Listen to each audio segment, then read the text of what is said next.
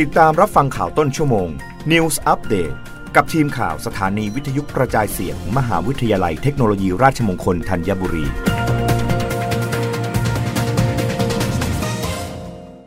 รับฟังข่าวต้นชั่วโมงโดยทีมข่าววิทยุราชมงคลธัญบุรีค่ะ กกทเปิดศูนย์ไทยเฮาส์เสริมแกร่งให้ทัพนักกีฬาไทยนุนพลังล่าเหรียญทองซีเกม นายประชุมบุญเทียม รองผู้ว่าการฝ่ายกีฬาเป็นเลิศ และวิทยาศาสตร์ และวิทยาศาสตร์การกีฬา การกีฬาแห่งประเทศไทยหรือกกท เป็นประธานในพิธีเปิดศูนย์อำนวยการคณะนักกีฬาไทย หรือไทยเฮาส์ในการแข่งขันกีฬาซีเกมครั้งที่ 31 ประเทศเวียดนาม โดยมีบิ๊กต้อม นายธนาชัยประสิทธิ์ หัวหน้าคณะนักกีฬาทีมชาติไทย พร้อมด้วยพลเอกรณชัย มันชุ สุนทรกุล รองเลขาธิการคณะกรรมการโอลิมปิกแห่งประเทศไทย รวมด้วยที่โรงแรมแดวูกรุงฮานอยประเทศเวียดนามเมื่อวันที่ 11 พฤษภาคมที่ผ่านมา โดยวัตถุประสงค์ของการเปิดศูนย์อำนวยการคณะนักกีฬาไทยนั้น เนื่องจากกกทเล็งเห็นถึงความสำคัญในการพัฒนาศักยภาพนักกีฬา ในระหว่างการแข่งขันมหกรรมซีเกมครั้งนี้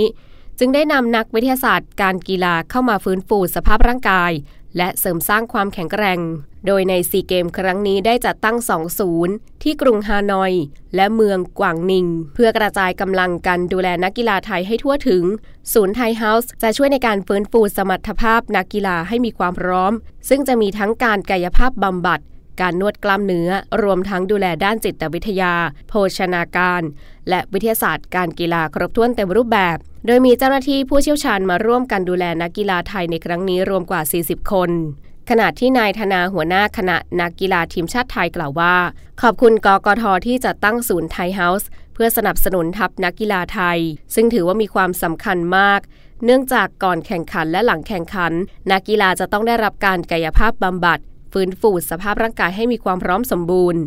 รวมทั้งศูนย์แห่งนี้ยังถือว่าดูแลครบวงจรทั้งเรื่องจิตวิทยา โภชนาการ ซึ่งเป็นส่วนสำคัญที่ช่วยให้นักกีฬาไทย ทำผลงานดีในการแข่งขันซีเกมครั้งนี้